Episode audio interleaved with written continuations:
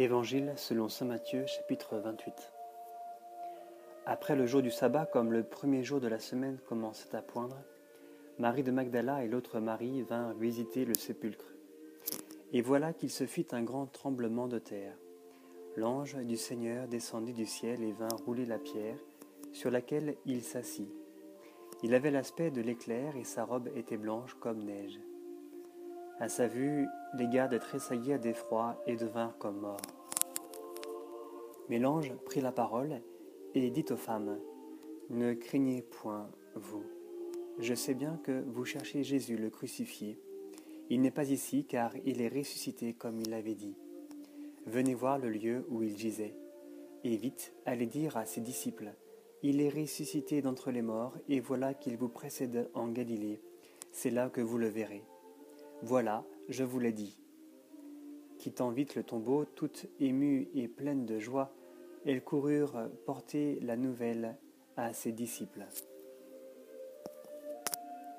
Et voici que Jésus vint à leur rencontre.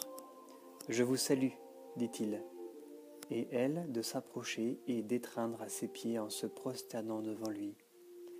Alors Jésus leur dit, Ne craignez point, Allez annoncer à mes frères qu'ils doivent partir pour la Galilée, et là ils me verront. Tandis qu'elle s'en allait, voici que quelques hommes de la garde vinrent en ville rapporter aux prêtres tout ce qui s'était passé. Ceux-ci tinrent une réunion avec les anciens, et, après avoir délibéré, ils donnèrent aux soldats une forte somme d'argent.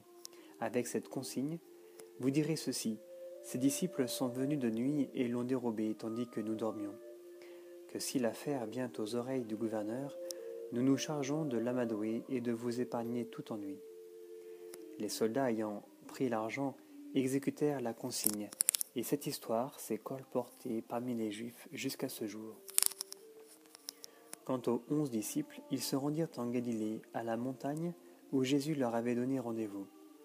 Et quand ils le virent, ils se prosternèrent. D'aucuns cependant doutèrent.